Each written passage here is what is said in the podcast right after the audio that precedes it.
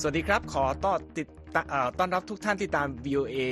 จากกรุงวอชิงตันเข้าสู่รายการข่าวสดสายตรงจาก VOA ไทยนะครับ ออกอากาศสดภาคเสียงจากกรุงวอชิงตันประจำเช้าวันจันทร์ที่ 15 มกราคม 2567 ตามเวลาในประเทศไทยครับ วันนี้อยู่กับผมนพรัชชัยเฉลิมมงคล และคุณทรงพศสุภาผลนะครับ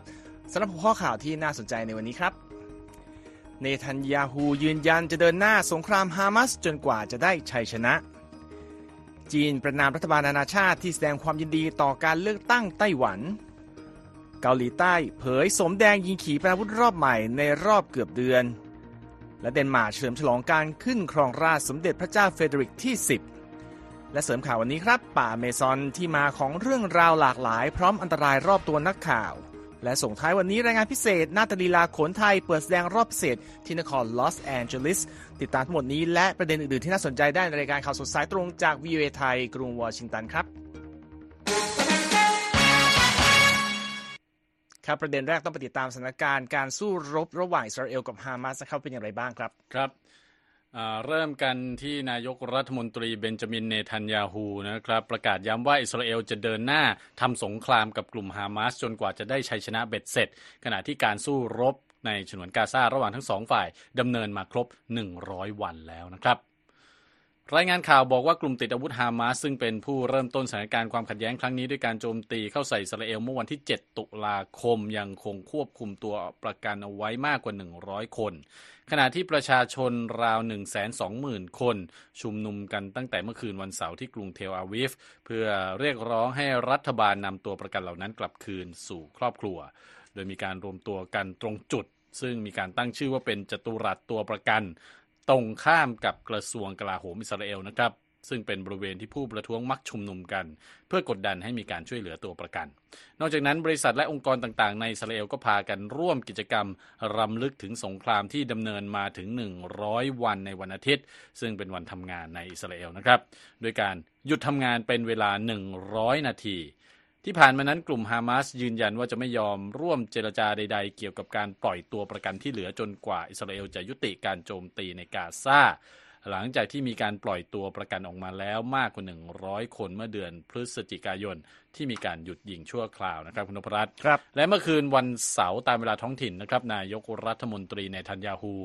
ระบุระหว่างการร่วมแถลงข่าวว่าอิสราเอลจะไม่ย่อท้อ แม้จะมีเสียงกล่าวหาว่าอิสราเอลกำลังทำการฆ่าล้างเผ่าพันธุ์ชาวปาเลสไตน์ก็ตาม ทางเนทันยาฮูกล่าวนะครับ ว่าไม่มีใครที่จะหยุดเราได้ ไม่ใช่แม้แต่กรุงเฮก ไม่ใช่แม้แต่แกนแห่งความชั่วร้ายหรือใครทั้งนั้น แล้วก็ทางยังบอกด้วยนะครับว่าคำว่า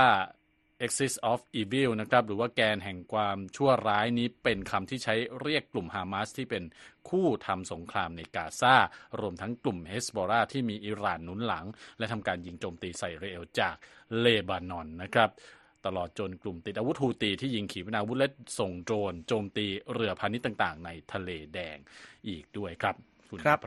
คำประกาศของผู้นำอิสราเอลครั้งนี้มีออกมาหลังจากที่ศาลยุติธรรมระหว่างประเทศหรือว่าศาลโลกนกรุงเฮกเปิดการไต่สวนเป็นเวลา 2 วัน เพื่อพิจารณาคำฟ้องของแอฟริกาใต้ที่ว่าอิสราเอลทำการฆ่าล้างเผ่าพันธุ์ ซึ่งเป็นคำกล่าวหาที่กรุงเทลอาวิฟปฏิเสธและระบุว่าเป็นการสุประมาทและเป็นอาการปากว่าตาขยิบด้วยครับ อิสราเอลกล่าวว่าสงครามนี้จะยุติลงได้ก็ต่อเมื่อตนเป็นฝ่ายได้ชัยเหนือฮามาสซึ่งเป็นกลุ่มติดอาวุธมุสลิมที่สหรัฐสหภาพยุโรป อังกฤษและหลายประเทศ ประกาศให้เป็นองค์กรก่อการร้าย แต่ก็เป็นกลุ่มที่ปกครองกาซามาตั้งแต่ปี 2007 แล้วก็เป็นกลุ่มที่ประกาศมั่นที่จะทำลายล้างอิสราเอลให้ได้นะครับทั้งนี้คาดกันว่าศาลโลกจะมีคำตัดสินชั่วคราวออกมาในอีกไม่กี่สัปดาห์ข้างหน้า แต่แม้คำพิพากษานี้จะมีผลตามกฎหมาย แต่ก็เป็นเรื่องยากที่จะบังคับใช้ได้จริงนะครับ และอิสราเอลเองก็ไม่สนใจคำสั่งใดๆ ให้มีการหยุดต่อสู้มาโดยตลอดอยู่แล้ว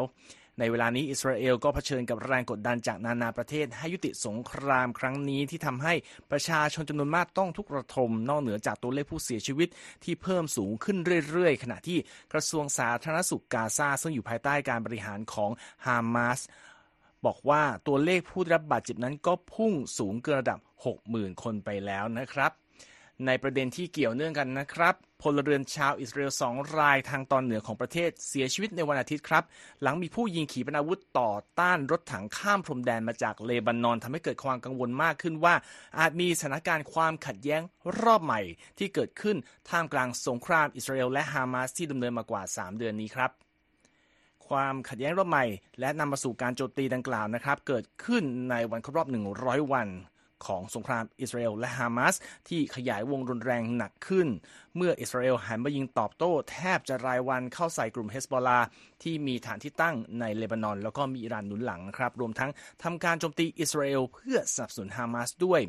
กรณีการยิงขีปนาวุธเข้ามาในอิสราเอลในวันทิตย์เกิดขึ้นหลังกองทัพกรุงเทลอาวิฟรายงานว่าฝ่ายตนสังหารนักรบติดอาวุธกลุ่มติดอาวุธ 3 รายที่ข้ามแดนมาจากเลบานอน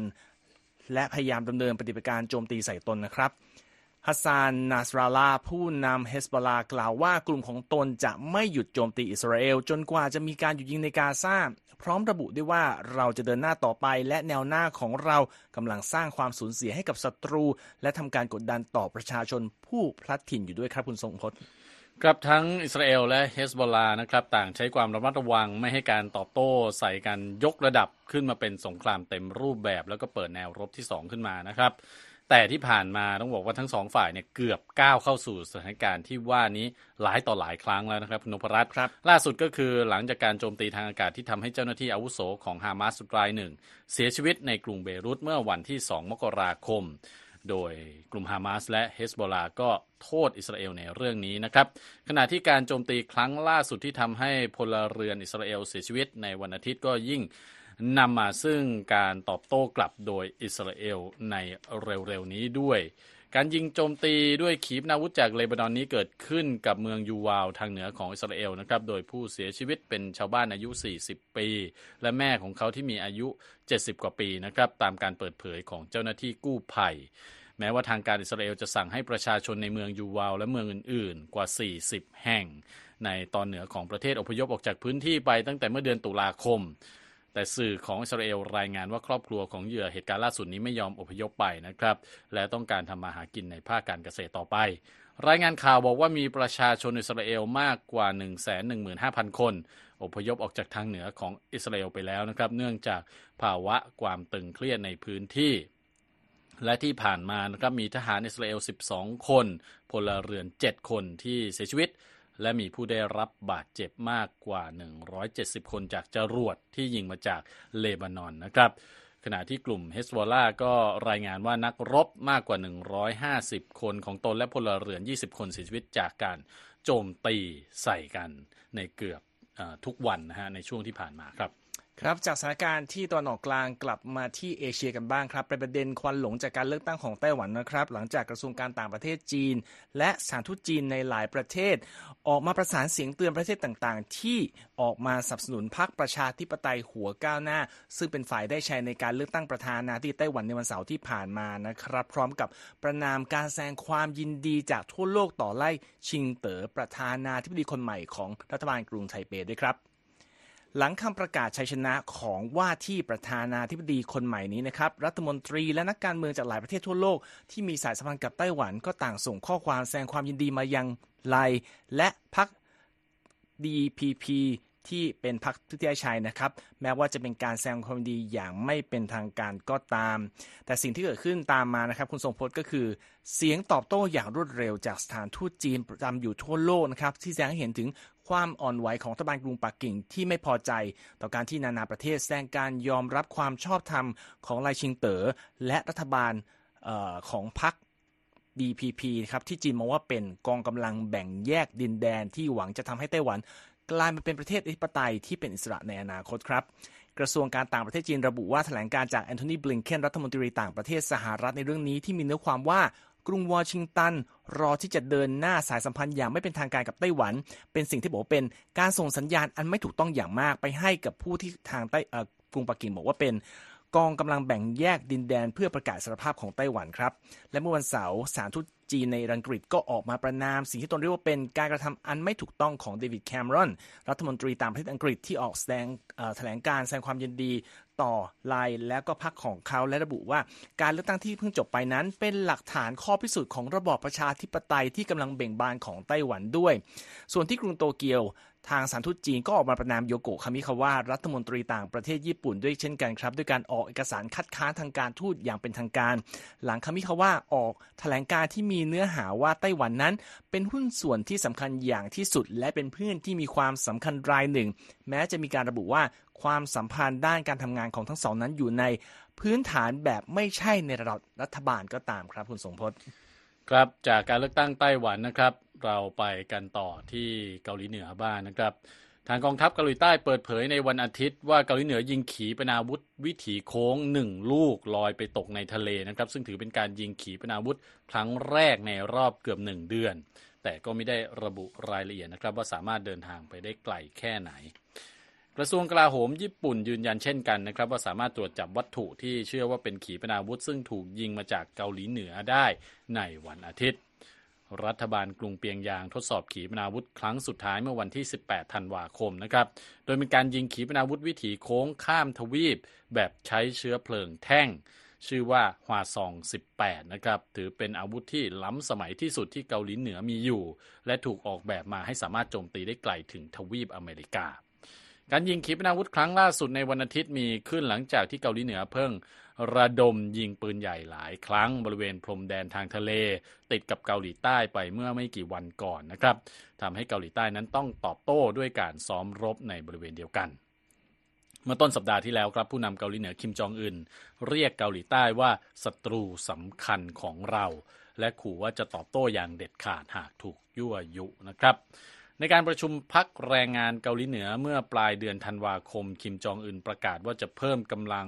ของคลังอาวุธนิวเคลียร์เกาหลีเหนือ และจะส่งดาวเทียมจารกรรมขึ้นสู่วงโคจรเพิ่มอีกนะครับ เพื่อรับมือกับสิ่งที่ผู้นำโสมแดงเรียกว่าการกระทำในลักษณะเผชิญหน้าที่นำโดยสหรัฐ ผู้เชี่ยวชาญเชื่อว่าปีนี้ผู้นำคิมจะยิ่งขยายความเป็นปรปักกับเกาหลีใต้และสหรัฐนะครับด้วยการทดสอบยิงขีปนาวุธอีกหลายครั้ง ก่อนที่จะมีการเลือกตั้งทั่วไปในเกาหลีใต้ในเดือนเมษายน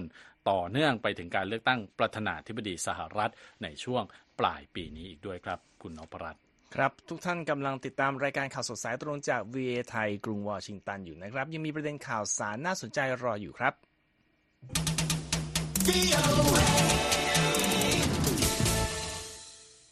ครับการทำหน้าที่รายงานข่าวจากภาคพื้นป่าอเมซอนในประเทศบราซิลนั้นไม่ใช่เรื่องง่ายนะครับคุณทรงพจน์และรายการที่มีรายงานว่ามีการสังหารนักข่าวชาวอังกฤษในปี 2022 ก็ยิ่งแสดงเห็นว่าภูมิภาคนี้อันตรายมากสำหรับผู้สื่อข่าวที่กำลังดำเนินงานทำการรายงานข่าวเกี่ยวกับอาชญากรรม ด้านสิ่งแวดล้อมที่อาจจะเกิดขึ้นที่นั่นนะครับ และผู้สื่อข่าว VOA มีรายงานเรื่องนี้ คุณเทยพรสุนทรบงนำรายละเอียดมานำเสนอครับ ป่าอเมซอนซึ่งเป็นป่าฝนที่ใหญ่ที่สุดในโลก ขึ้นชื่อในด้านความหลากหลายทางชีวภาพที่อุดมสมบูรณ์ แต่การทำเหมืองแร่ การประมงและการตัดไม้อย่างผิดกฎหมาย ล้วนเป็นภัยคุกคามต่ออนาคตของป่าแห่งนี้ค่ะ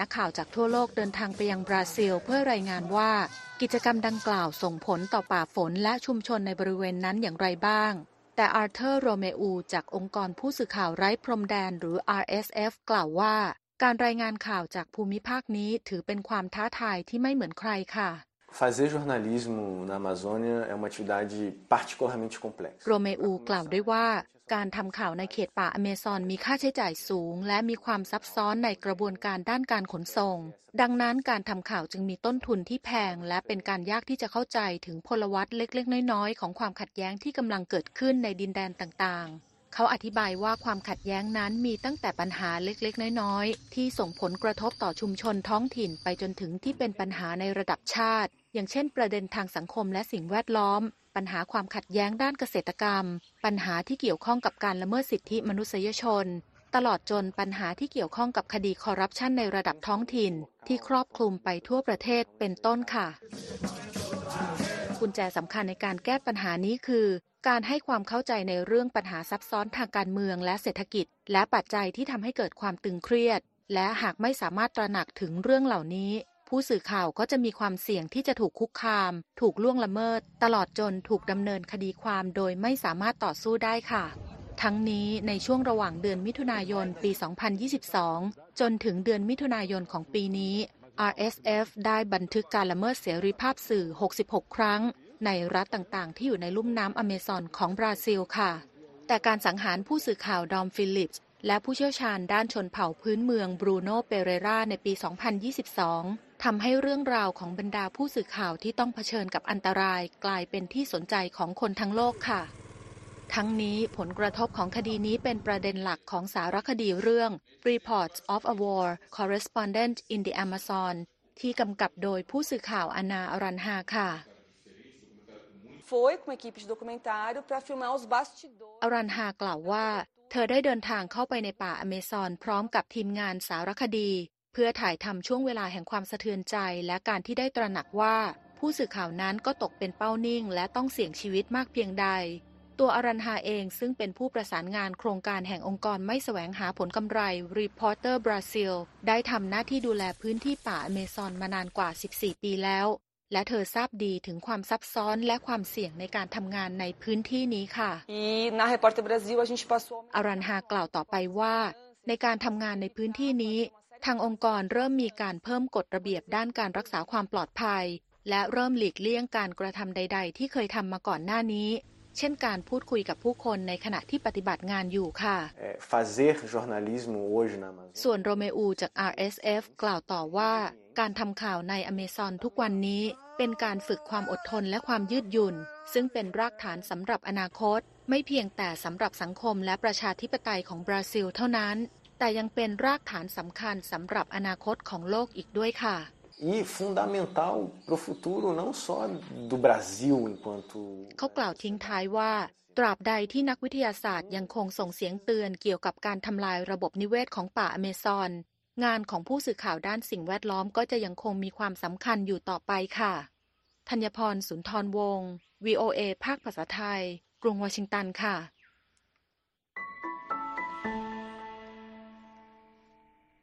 ขอบคุณครับคุณธัญพรมาติดตามอีกประเด็นข่าวหนึ่งในวันอาทิตย์เกี่ยวกับการเปลี่ยนแปลงที่ราชวงศ์ของเดนมาร์กนะครับ ใช่ครับ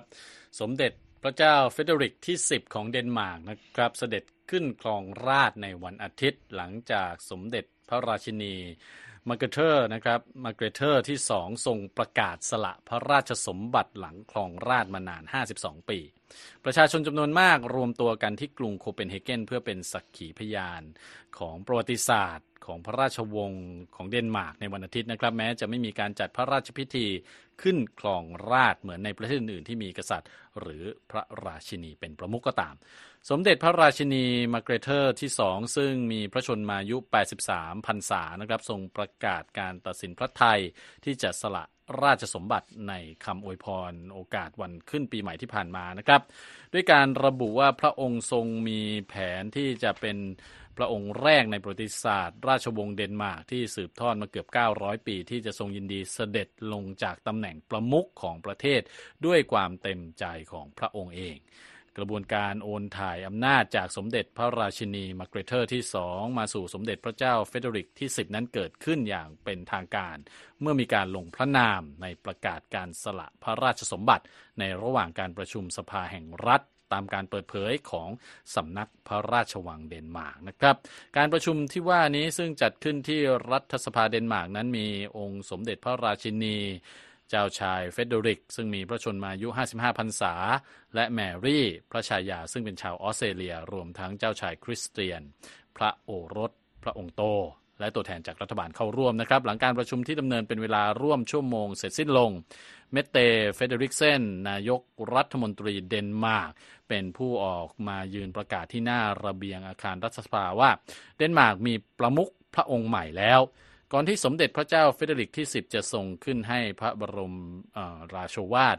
ต่อหน้าประชาชนนับหมื่นจากทั่วประเทศที่รวมตัวกันอยู่ที่ด้านหน้าอาคาร เพื่อเป็นประหยักประจักษ์พยานของการเปลี่ยนแปลงครั้งนี้นะครับท่ามกลางสภาพอากาศหนาวเย็นระดับเยือกแข็งนะครับคุณนพรัตครับทุกท่านสามารถกลับมาอ่านรายงานของเราทุกชิ้นได้ที่เว็บไซต์ของเรานะครับ v i a t h a i c o m และ ทางเว็บ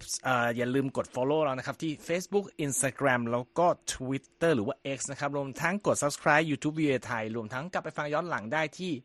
Spotify VA ไทยนะครับ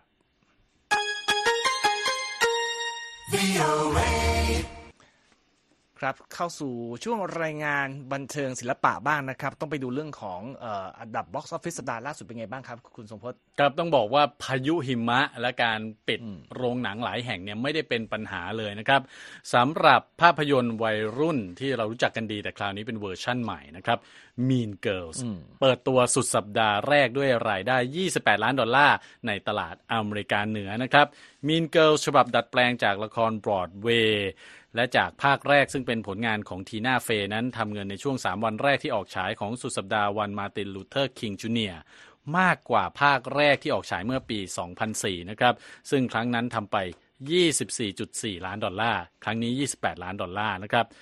ที่สำคัญมีสัดส่วนผู้ชมที่เป็นผู้หญิงสูงถึง 76%นะครับคุณนพรัตน์และมี 70%ที่มีอายุระหว่าง 18 ถึง 34 ปี นั่นก็หมายความว่าหลายคนเข้าไปชมโดยที่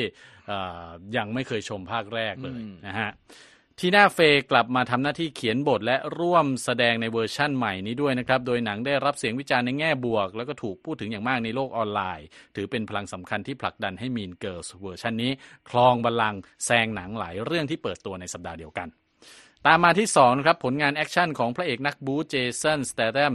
กับ The Beekeeper ที่เก็บรายได้ไป 16.8 ล้านดอลลาร์ในสุดสัปดาห์เปิดตัวนะครับ ซึ่งผู้ชมหลักของเรื่องนี้ตรงข้ามกับ Mean Girls นะครับ เพราะเป็นผู้ชายถึง 62%อันดับที่ 3 เป็นหนังที่ครองตำแหน่งมาแล้วหลายสัปดาห์นะครับ Wonka ได้พระเอกหน้าเด็กหน้าเด็กนะครับทิโมธีชาลเมตรับบทเจ้าของโรงงานช็อกโกแลตมหัศจรรย์ เก็บเงินค่าขนมไปได้อีก 8.4 ล้านดอลลาร์ รายได้รวมในอเมริกาตอนนี้แตะ 178 ล้านดอลลาร์นะครับ ขณะที่รายได้ทั่วโลกไปถึง 500 ล้านดอลลาร์เข้าไปแล้ว Any Anyone But You นะครับ rom-com แนวเซ็กซี่ผลงานของซิดนีย์สวีนีย์และเกลนพาวเวลเข้ามาเป็นที่ 4 กับรายได้ 7 ล้านดอลลาร์ในสัปดาห์ที่ 4 ส่วน Migration Animation เกี่ยวกับนกอพยพจากค่าย Universal Picture ตามมาเป็นที่ 5 กับรายได้ 6.2 ล้านดอลลาร์ในสัปดาห์ล่าสุดครับ ครับ ขอบคุณมากครับ คุณทรงพจน์ ส่งท้ายวันนี้นะครับชาวอเมริกันและชุมชนชาวไทยในสหรัฐมีโอกาสได้ชื่นชม และตื่นตาตื่นใจกับหน้าตลีลาชั้นสูงของการแสดงโขนจากศิลปิน คณะนาฏศิลป์และคีตศิลป์ของกรมศิลปากรนะครับที่ทำหน้าที่ทูตวัฒนธรรม เดินทางมาเปิดการแสดงรอบพิเศษ ที่มหาวิทยาลัยแคลิฟอร์เนีย วิทยาเขตลอสแอนเจลิสหรือว่า UCLA นะครับซึ่งเป็นส่วนหนึ่งของโอกาสเฉลิมฉลองวาระครบรอบ 190 ปี ความสัมพันธ์ทางการทูตไทยและสหรัฐเมื่อไม่นานมานี้ครับ และคุณสุภกิจพัทรธีรานนท์ผู้สื่อข่าววิทยไทยรายงานเรื่องนี้มาจากรัฐแคลิฟอร์เนียครับ หน้าตาลีลาโขนที่ถ่ายทอดเรื่องราวในมหากาบรามายณะหรือรามเกียรติ์ของคณะศิลปินชั้นครูจากกรมศิลปากร ได้รับเชิญให้เดินทางข้ามน้ำข้ามทะเลมาเปิดแสดงรอบพิเศษ ที่มหาวิทยาลัยแคลิฟอร์เนีย วิทยาเขตนครลอสแอนเจลิสหรือ UCLA สร้างความประทับใจให้กับผู้ชมหลายคนที่ได้สัมผัส It is uh,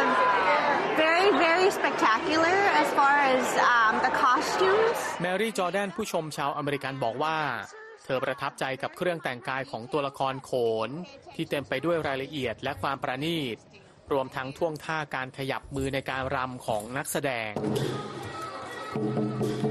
นื้อหาที่ถ่ายทอดเรื่องราวมหาภารตยุทธรามเกียรติ์ตอนพระรามตามกวางและหนุมานจับนางสุพรรณมัจฉา สามารถสะกดผู้ชมในหอแสดงให้ติดตามด้วยความสนใจ ได้ตั้งแต่ต้นจนจบ The stories are very easy to follow, even though there's no words or subtitles or anything like that. ซามูเอลโบเกซีอาจารย์ชาวอเมริกันจาก UCLA บอกว่า เนื้อหาการแสดงนั้น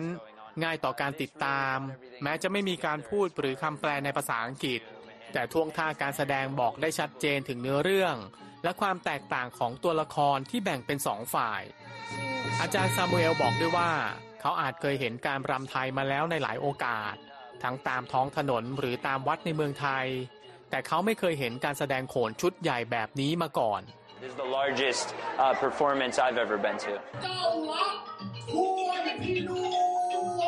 การแสดงนาฏศิลป์ไทยชั้นสูงของคณะศิลปินจากกรมศิลปากร คือส่วนหนึ่งของการทำหน้าที่ทูตวัฒนธรรม ถ่ายทอดและเผยแพร่ความงามและความประณีตของมรดกไทย ในค่ำคืนแห่งวัฒนธรรมไทย หรือไทย Cultural Night ส่วนหนึ่งของกิจกรรมการจัดเฉลิมฉลองวาระความสัมพันธ์ไทยและสหรัฐครบรอบ 190 ปี ที่สถานกงสุลใหญ่นครลอสแอนเจลิสจัดต่อเนื่องมาตลอดในปีที่ผ่านมา คุณเกริกชัยใหญ่ยิ่งนาฏศิลปินอาวุโส และคุณวันเพ็ญจิตตรงคีตศิลปินอาวุโส ตัวแทนจากกรมศิลปากรบอกกับ VOA ไทย ถึงความภูมิใจที่ได้เป็นส่วนหนึ่งของการทำหน้าที่นี้ รู้สึกว่ามีความ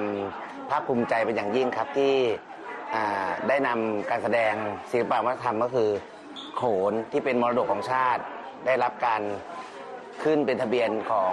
ยูเนสโกครับได้มาแสดงที่อเมริกาเนี่ยอย่างพวกเราเนี่ยเป็นเป็นเป็นเอกโขน เป็นคนที่สืบทอดกระบวนการท่ารำของโขน เพราะนั้นจารีตของโขนเนี่ยคงจะไม่ค่อยเห็นกันมากนัก แต่ว่าเราก็นำมาให้ทางทางทางชาติได้เห็นคุณค่าว่าคุณค่าความเป็นไทยเราเนี่ย มันยากนักกว่าจะกว่าจะมีมาได้ให้จารีตขนบประเพณีอยากให้ทุกคนรักกันไว้ห่วงแห่งกันไว้ครับ so I would like to thank the UCLA Hope our ในงานค่ำคืนแห่งวัฒนธรรมไทย ยังเปิดโอกาสให้ชาวชุมชนไทยในสหรัฐได้มีส่วนร่วม โดยการแสดงวัฒนธรรมไทยอีกหลายชุด ที่เรียกเสียงปรบมือได้ตลอดทั้งงาน รวมทั้งเยาวชนอเมริกันเชื้อสายไทย และนักศึกษาจาก UCLA ที่นอกจากตื่นเต้นที่ได้มีส่วนร่วมกับงานใหญ่แล้ว ยังได้สัมผัสประสบการณ์กับศิลปินชั้นครูจากเมืองไทยอย่างใกล้ชิดอีกด้วย วันนี้หนูได้มาเต้นมาลำใน UCLA รู้สึก grateful มากเลยค่ะ แบบภูมิใจมากเลยค่ะ หนูอยากรู้รู้ทุกสิ่งทุกอย่างในวัฒนธรรมวัฒนธรรมไทยเลยอะค่ะ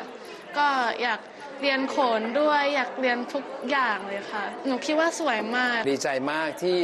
เด็กๆเนี่ยได้เข้ามาทำการเข้ามาเออมาเป็นส่วนหนึ่งของการสืบสารวัฒนธรรมของเรา มันไกลตัวเด็กมากเลย ซึ่งเนี่ยเด็กๆมาเห็นครูมาลำซึ่งของพวกนี้มันเป็นอะไรที่มันละเอียดอ่อนนะฮะ มันเป็นความทรงจำดีๆ คณะศิลปินจากสำนักการสังคีตกรมศิลปากรชุดนี้ ยังได้เดินสายเปิดรอบการแสดงโขนในอีกสองเมืองใหญ่ของสหรัฐ คือที่นครซานดิเอโกรัฐแคลิฟอร์เนีย และนครฟีนิกซ์รัฐแอริโซนาซึ่งถือเป็นการเผยแพร่มรดกศิลปะการแสดงเก่าแก่ ที่มีเอกลักษณ์ของไทย และได้รับการยกย่องให้เป็นมรดกทางวัฒนธรรมของโลกจากองค์การยูเนสโก เพื่อให้ชาวต่างชาติและลูกหลานไทยในต่างแดนได้สัมผัส และมีส่วนร่วมสืบทอดต่อไป สุภกิจพัทรธิรานนท์ Voice of America ภาคภาษาไทย รายงานจากรัฐแคลิฟอร์เนีย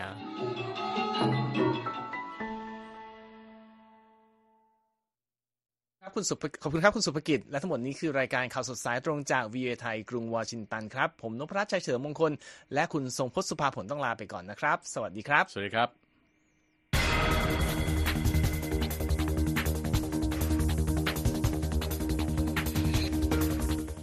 สวัสดีค่ะคุณนพรัตน์คุณทรงพศค่ะสวัสดีครับคุณธีรัตน์ เห็นแล้วชื่นใจแทน ดีใจแทนคนไทย แล้วก็คนที่มีโอกาสได้เข้าไปชมนะคะ เพราะว่าการแสดงลักษณะนี้ไม่ได้หาชมได้ง่ายนัก แม้จะมีในเมืองไทย ในกรุงเทพมหานครหรือในสถาบันการศึกษาที่เขาจัดการเรียนการสอน แต่ว่าก็ไม่ได้เป็นเรื่องที่เป็นการแสดงทั่วไปที่เราจะไป หาชมง่ายในสถานที่สาธารณะหรือ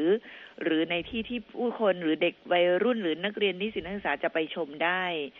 ที่เป็นข่าวทั่วไปนะคะ การที่ไปเปิดการแสดงในสหรัฐอเมริกาแบบนี้ถือว่าเป็นโอกาสที่ดีมาก ส่วนใหญ่เป็นผู้ชมจากต่างชาติหรือเป็นคนไทยคะเท่าที่ดูจากภาพเนี่ยนะฮะเพราะว่าคุณสุภกิจไม่ได้รายงานตรงมาก็คือประมาณส่วนใหญ่คงเป็นชุมชนชาวไทยนะครับ แล้วก็เป็นชาวต่างชาติชาวต่างชาติที่ คุ้นเคยหรือเกี่ยวข้องกับชุมชนไทยที่ชักชวนกันมาดูนะฮะ คือไปแสดงที่มหาวิทยาลัย UCLA หรือว่า University of California นะฮะ ก็เป็นสถานที่ที่แบบแน่นอนว่าจะต้องมีชาวต่างชาติเนี่ยเข้าไปดูกันอย่างมากเลยนะฮะ คิดว่าเป็นเป็นเป็นโอกาสสำคัญเลยนะฮะที่ที่ได้ไปแสดงที่นั่นด้วย ค่ะ ไปไปชมจำนวนไม่น้อยถูกไหมคะ ไม่ไม่น้อยครับไม่น้อย ก็ได้อิจฉาแทนคนที่อยู่ฝั่งนั้นนะครับเพราะว่าไม่ได้มาฝั่งฝั่งนี้เท่าไหร่เราไม่เคยดูกันเคยมีที่มาแสดงเหมือนกันฮะมีมีโขนมาแสดง ซึ่งตอนนั้นก็ได้รับความนิยมจากชาวต่างชาติไม่น้อยเหมือนกันนะฮะแล้วก็มาจัดแสดงในกรุงวอชิงตันนะฮะจัดโดยสถานทูตเป็นมืออาชีพที่มาจากเมืองไทยด้วยครับ ค่ะ เห็นแล้วชื่นใจดีใจแทนแล้วความรู้สึกเด็กนี่เข้าใจได้เลย เดี๋ยวโตขึ้นมาอาจจะได้เป็น